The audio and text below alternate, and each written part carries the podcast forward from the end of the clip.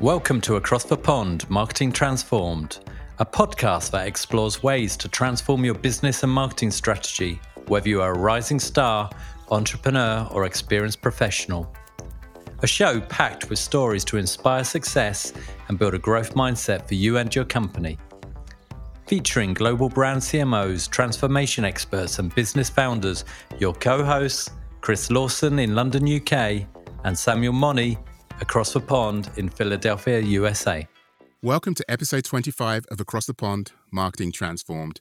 My name's Samuel Money. I'm in Philadelphia on the east coast of the US, and I'm joined by Chris Lawson in London, UK. Say hi, Chris. Hey, Sam, how you doing? Doing great, sir. It's been a good week, a positive week, some downs, and a lot of ups. So overall, I'm winning this week, I think. Excellent. Well, as long as there's more ups and downs, that's all you can ask for, isn't it? Yeah, I think so. The mindset I'm applying here. And I think let's get into it. In this week's show, we're going to talk about startups and which ones stand out for us. What makes a serial entrepreneur, some stories of success, entrepreneurial successes, and how that informs the approach to marketing transformation. We'll also give some tips on bootstrapping and that we've learned and things that we do again or perhaps things we do differently. Mm the word startup conjures up an abundance of companies and brands that continue to transform our lives across industries, across sectors, in the delivery space, cannabis, real estate, in direct to consumer brands. You can think of it as the Airbnbs at Grubhub, or think in the UK, probably a brand better known as Just Eat. Impossible Foods, there's a company called Away, which is over a billion dollars in the luggage space. Hmm. but but many of these startups are, facing some headwinds, and the most famous of them, the unicorns, companies which are valued above a billion dollars or more by private investors, have fallen flat on Wall Street to some degree. The Uber, Slack, and recently Casper Sleep are a few obvious ones that come to mind. Uh, we'll talk more later about what's going on here. But a starting point is to wade into the debate of what actually turns a startup into a scale up. Simply put, startups and scale ups are at different levels of growth and likely different levels of funding. So typically, startups will have seed funding or Series A funding or, or no funding at all, tweaking their proposition and product and acquisition approaches, and they're bootstrappy, if, if that's a word. Nice word. Like that. Thank you, sir. I, I, I probably haven't invented that. But they could pivot and evolve their business model as they look to establish themselves. So that's what a startup is. And from a scale up perspective, there, there's been significant improvement beyond the the MVP and the sort of the the medium minimum viable product. And they've got more credibility in the market. They've got more confidence in the leadership, or at least the market has a bit more confidence and credibility. And they're getting more funding and are seen as scalable. There's a brand right now, uh, as we're recording this, called Liquid Death that's heading towards the scale up f- phase. They've sec- secured $9 million of Series A funding. And to be honest, there's already a bit of negativity and a positive buzz as well at the same time that a canned water brand can get the support that many other businesses, perhaps with a worthier mission or a more innovative proposition, cannot get that kind of funding. But it's still being reported that they've got distribution in Whole Foods. And so they're on a bit of a roll right now. But I'm, I'm speaking in broad terms there, Chris. So can you poke holes in that? I'm not sure if there's a single definition out there, right? Yeah, look, I, I think that's a, that's a great starting point. I mean, in broad terms, a startup's a company that is in its early stages of development, tends to be small, initially financed by a handful of founders or mm-hmm. individuals. And then the scale up phase is the, the next phase where it goes after successfully seeing an annual growth of at least about 20% over the first two or three years and mm-hmm. tends to be when they're looking for um, future funding. So basically, a high growth company um, what I think is more interesting, other than the definition, is that um, a lot of this change is about personality. How do, how do you move from being that position where you're the owner, the person that mm-hmm. might um, look at the budgets, do the marketing, and take the bins out or garbage mm-hmm. out for our US listeners? Did I get him first? yes, um, trash, garbage. Trash, yep. garbage, yeah. And you're the beating heart of a brand who's been there from day one. And then you move into scale up phase, you've you've got the cash, you've got the investment, and your first job is how do you share that? How do you let other people take the brand mm. forward? How do you answer to someone else who's um, you're accountable to because you're looking for investment? And do marketing your own way. Um, and then to your point about canned water, Sam, mm-hmm. how do you do this without being sucked into the hype? Um, how do you make sure you don't get carried away with a big check? Um, the job is actually to spend the money wisely and not drink your own celebrity status or popularity or canned water for that matter. Well, as we bring this back, I, one of the things I think we do on this show well is to make it more personal. And as we think about startups from a personal experience, my wife and I actually took the step. Well, to be honest, she was a driving force, my wife Lydia, to open a women's plus sized apparel business in 2009 called Boutique LaRue, which was a physical and an on-time, online retailer based in Milwaukee, Wisconsin where the physical store was located. The catalyst for the business was to meet the needs of women who wore sizes 12 to 24. And did you know, Chris, that 68% of women in America are sized 14 or above? But at the time, you rarely see a plus size mannequin in a store or as you walk by, or even the clothes were not as easy to find as they, as they should be. Wow, I didn't know that, Sam. Is, is that a growing trend? Yeah, well, in terms of the market size, yeah, absolutely. The, there's just an overall uh, the fact and reality that women are different sizes and they actually vary between sizes but the market uh, if you look at the the average person starts from 14 and above um, for the majority of, of American women. And we had a good run for the business. We ran it for about five years, but after that period, we decided to close because the path to growth was going to take longer, uh, longer term play than we wanted to take. So we made the call to step out of that. Yeah, it, I mean, it's always a difficult point, isn't it, at that stage? Uh, just again, that scale up stage, 29% of small businesses fail because they run out of cash. And mm. in the UK, only one in five businesses make it in the first year and out of the one that um, manages to make it through to the second year, only one in five of those make it to the third year as well. So, so getting established, getting past five years is is is uh, well, getting to five years is a great achievement in itself. I think, Sam. Yeah. So now, for me, there's a there's a great opportunity to bring that experience back into into organizations and company from a entrepreneurship perspective, which was a natural pivot. But if we go back to those days, it was such a formative experience. And I can empathize with all the founders and entrepreneurs out there with some of the most fundamental barriers that we faced as a small business was funding related, basically. Mm. Getting startup cash is really, really tough we both at the time my wife and i lydia we both had solid incomes and we had a great 50 page business plan that impressed all the banks we approached. But the banks were only willing to offer credit cards or loans secured by hefty amounts of cash. So it wasn't really helpful. And it was actually rather frustrating.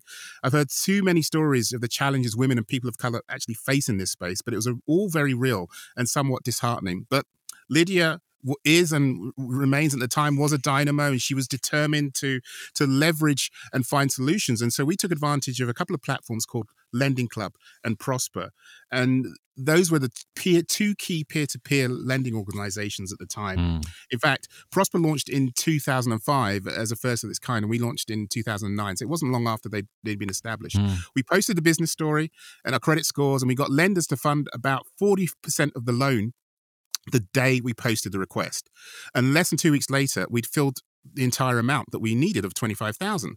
The shocking but inspiring truth was three banks said no, but 600 perfect strangers said yes from 25 to $500 each. So I guess I've really had a vested interest in the fintech startup space because they've worked for me when the status quo and the incumbents didn't. Yeah, I mean that's a that's a great story. It's really powerful and and all the more so in terms of the fact that it's, it's your story as well. It's crazy to think about 600 strangers versus your personal relationship with banks that you've been loyal to for years, isn't it? It just, again, shows how an industry has been disrupted by mm-hmm. providing sort of investment in from a crowdsourcing perspective. And, and, we talked about some of those success stories last week as well. And, mm-hmm. and it's good to have that personal experience I think it helps you to empathize properly.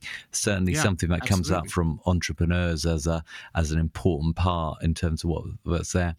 So definitely some takeaways you can share right now. I'd imagine, Sam. Uh, what would be yeah. your highlights? Yeah, I can think of three things that immediate takeaways if I'm thinking about startups. I've have an unwavering belief that the power of the crowd is usually greater than that of the individual or the individual institution. Try your ideas out on an audience of tastemakers and not just one gatekeeper. So that's the first thing. The other thing I'd say it can actually be faster, easier, and more transparent to raise money from who and what are in essence strangers than the traditional financial institutions. So really shift your mindset to see that potential. Prosper has facilitated loans to of I think sixteen billion dollars to over a million people, and I'm so inspired by the pathfinders out there looking at out for people of color and LGBTQ and other minority groups. For example, the work of a, a woman called Arlan Hamilton at Backstage Capital when I go to that website for Backstage Capital, I see an abundance of people who they've invested in that kind of look like me, which is inspiring. Mm. So then a third thing I'd say is set your exit plan from the outset. As you, are perhaps googling boutique Larue right now, right now it's it's not around. Um, as five years in, we thought, okay, we're going to have to close because scaling up was going to be a, a challenge that we weren't ready and able to face. And so, for me, it's important to have that exit plan determined upfront so that you're not making an emotional decision at the time. You've actually planned and accounted for it. Yeah, that, that's a really good point about exit plan. I think uh, you knowing knowing for you what the objective point is. I think just takes some of the emotion out of it, doesn't it? But we, we come back to that point about that tough stage as you move from startup to scale up. Um, and it'd be good to see from your example how many of these you think you've nailed, Sam. This is uh, uh, coming from sort of research with entrepreneurs and, mm-hmm. and what they think is important. And, and to be more likely for success, you need to ensure your business is built on a solid foundation. Uh, mm-hmm. I think I think you got that one sorted. You need to be clear on what your goals are, values are, and aim for those. Well, we've we've talked yep. many episodes around that, haven't we? Yeah. Need yep. to choose an industry you have an interest in and are passionate about. Yeah. I'm going to say that one's definitely yes. Um, and you have to make sure that there's room need for your products or services on the market. I think that that mannequin example is a good one, Sam, from that perspective. But but interestingly, according to some research done by an uh, organisation called CB Insights, but it's it's similar to what I've seen before. Out of 101 small businesses that closed down, they found that 42% shut down mm. because there was no market need for their products or services. And, that that feels to me like a staggering amount, really. Yeah, that's that's a huge number. That's quite yeah, almost half, basically, yeah, right? Yeah. And that's not just about digital businesses. I think you know, one of the things that we pride ourselves is talking about market product fit, um, understanding your customers, looking at the trends, and and if you take that stat at red, it doesn't matter how much we're talking about it. There's a lot of people out there not doing it. Mm. Um, you know, where I live, Sam, actually came the other couple last couple of weeks. Um, I live on a road. There's a pub, a deli, a coffee house, mm-hmm. Um, mm-hmm. Thai restaurant, Indian restaurant, takeaway um, an empty shop premises, and a um, pizza place. And mm-hmm. now, now every year, a new owner comes in and takes the new uh, the empty shop premises uh, place. Mm-hmm. Absolutely mm. takes mm-hmm. it. Now, a simple piece of customer research would give you a really clear idea that the pizza place is always an absolutely full. The mm-hmm. pub is always an absolutely full. Come weekends, the coffee shop and the deli are full.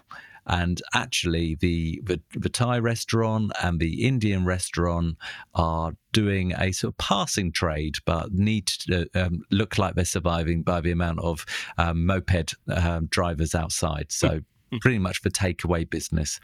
So then why do I find that actually over the last three people that have been in their premises, two have tried to set up a Thai restaurant or a curry restaurant? Right next mm. door to something that's failing. And and you do look at it that actually, unless you've got very deep pockets or a superior product, that if the market environment is harsh, then you're you're not going to be there.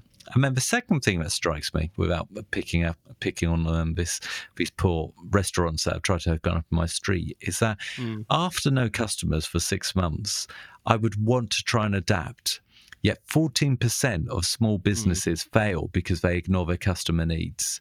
Um, and I think the same applies whether you're working on a SaaS product, a service, or whether you're a retailer. You need to make sure that you focus on those customers, and the ones that don't are the ones that uh, so often fail. So to be hmm. successful mm. in a market, you have to deliver to consumers what they want and need, and you have to adapt. I mean, to be fair, I'm sounding like a broken record because it's uh, something we've talked about many times before. But if you're doing something as important as launching a new venture, you've yeah. got to do your homework. Chris, when I think of some startups in the marketplace that build on on the examples you said of actually being able to scale up and actually to, to succeed, I can see from a marketing and a consumer hat the brand called Peloton. They were founded in 2012 and they actually launched through Kickstarter, so they used that crowdsourcing model.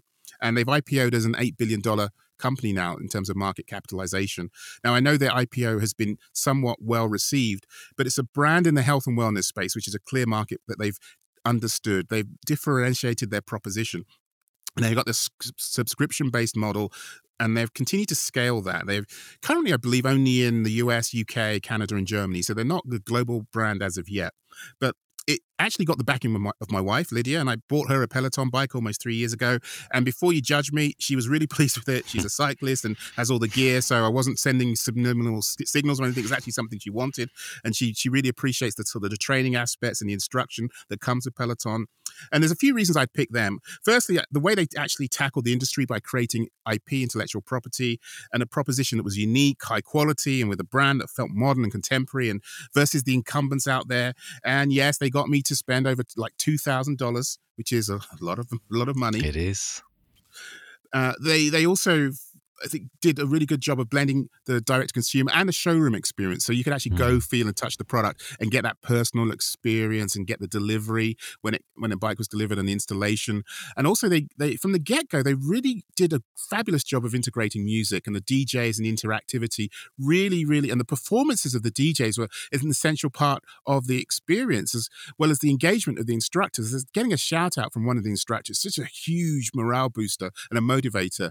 But you know they've facing a few headwinds because uh, you know national music publishers have, have got involved and they perhaps weren't paying as much as they should be for the for the rights there. But uh, and my actually my wife picked up on on that shift, and I'm curious to know the impact of consumer sentiment. But you know what, Chris?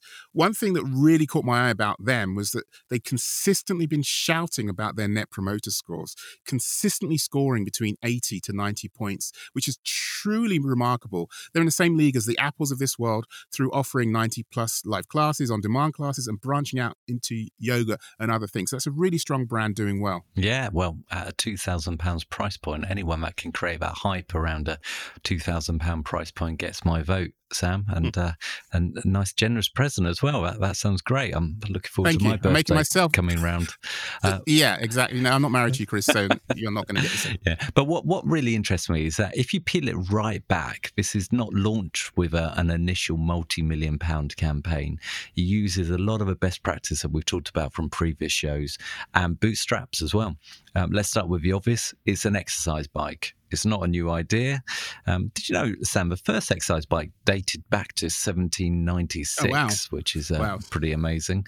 Um, but they brought a community element to an activity that was normally done on your own. Again, disruption, as we talked about before. Certainly, that power of community, very powerful there. Recycling, excuse the mm-hmm. pun, old ideas. And mm-hmm. they blended personalization, supreme customer experience, and content, probably with a bit of touch of AI around that um, personalization as well.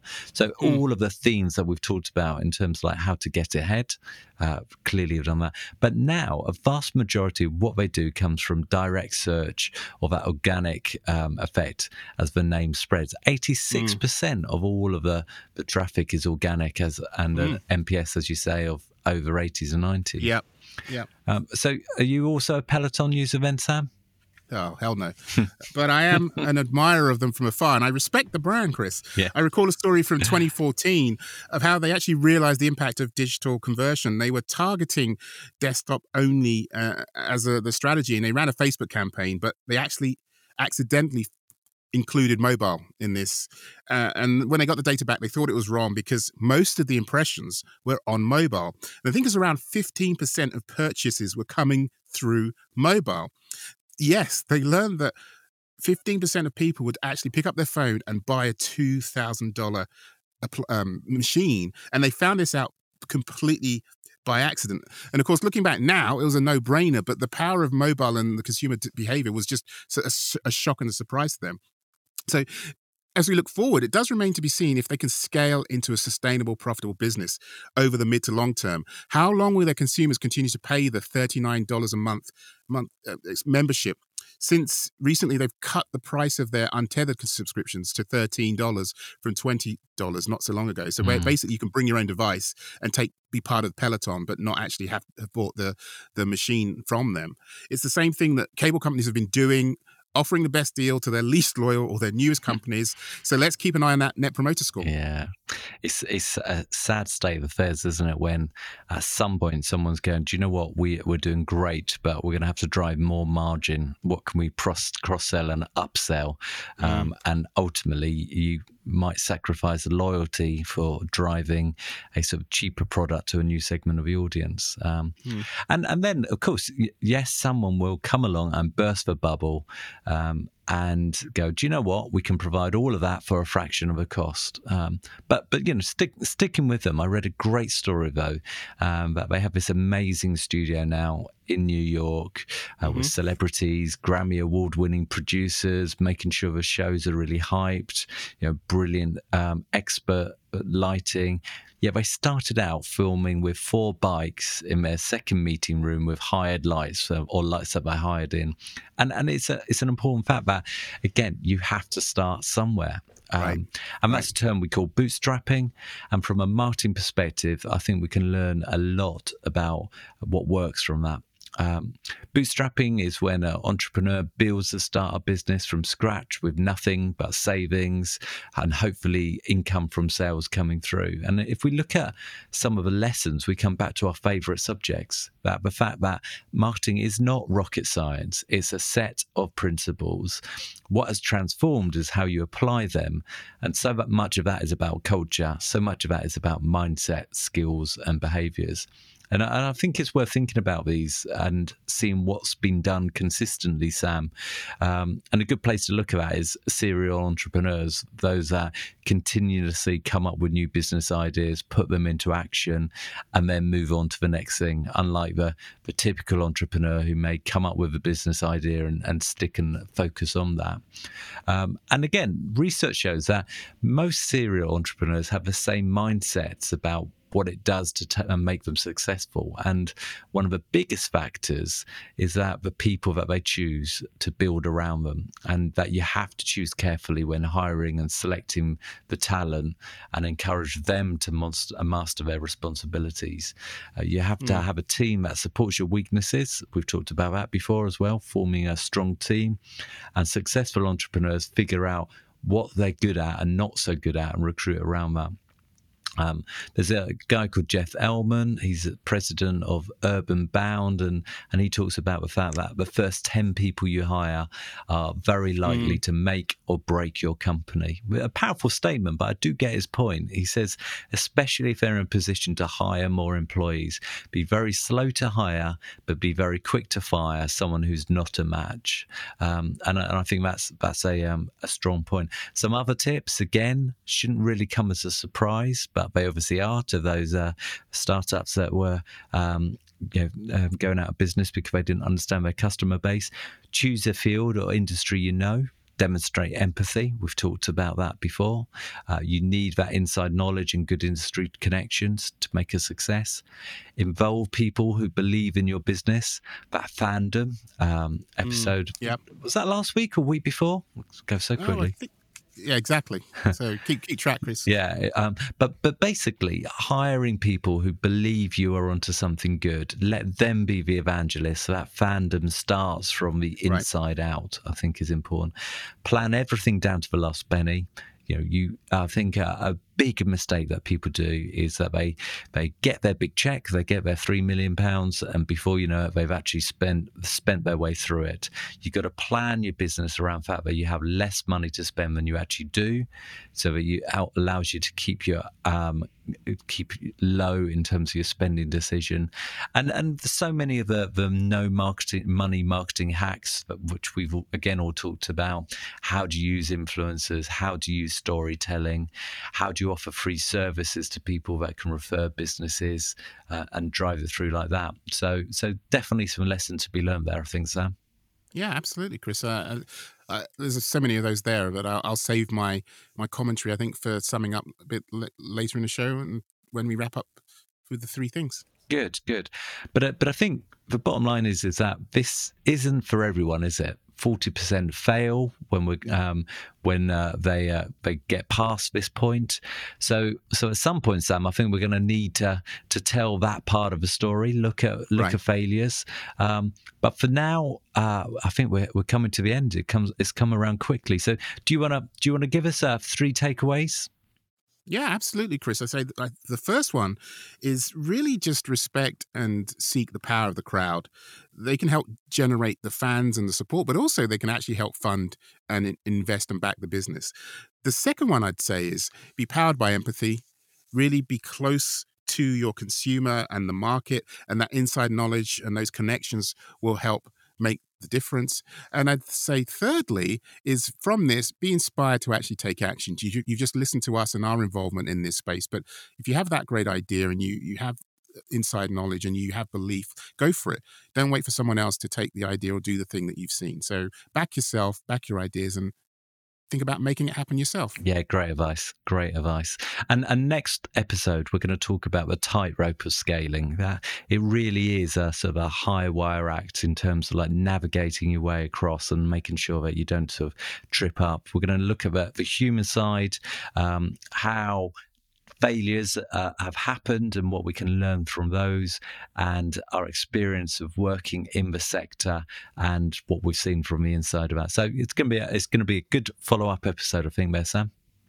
Excellent. Really excited about that show, Chris. And as always, you're keeping us busy. You're keeping us looking forward. We've got to get to some research. So until next week, Chris, have a great week across the pond. Well, that's it for this week's show. We hope you enjoyed it.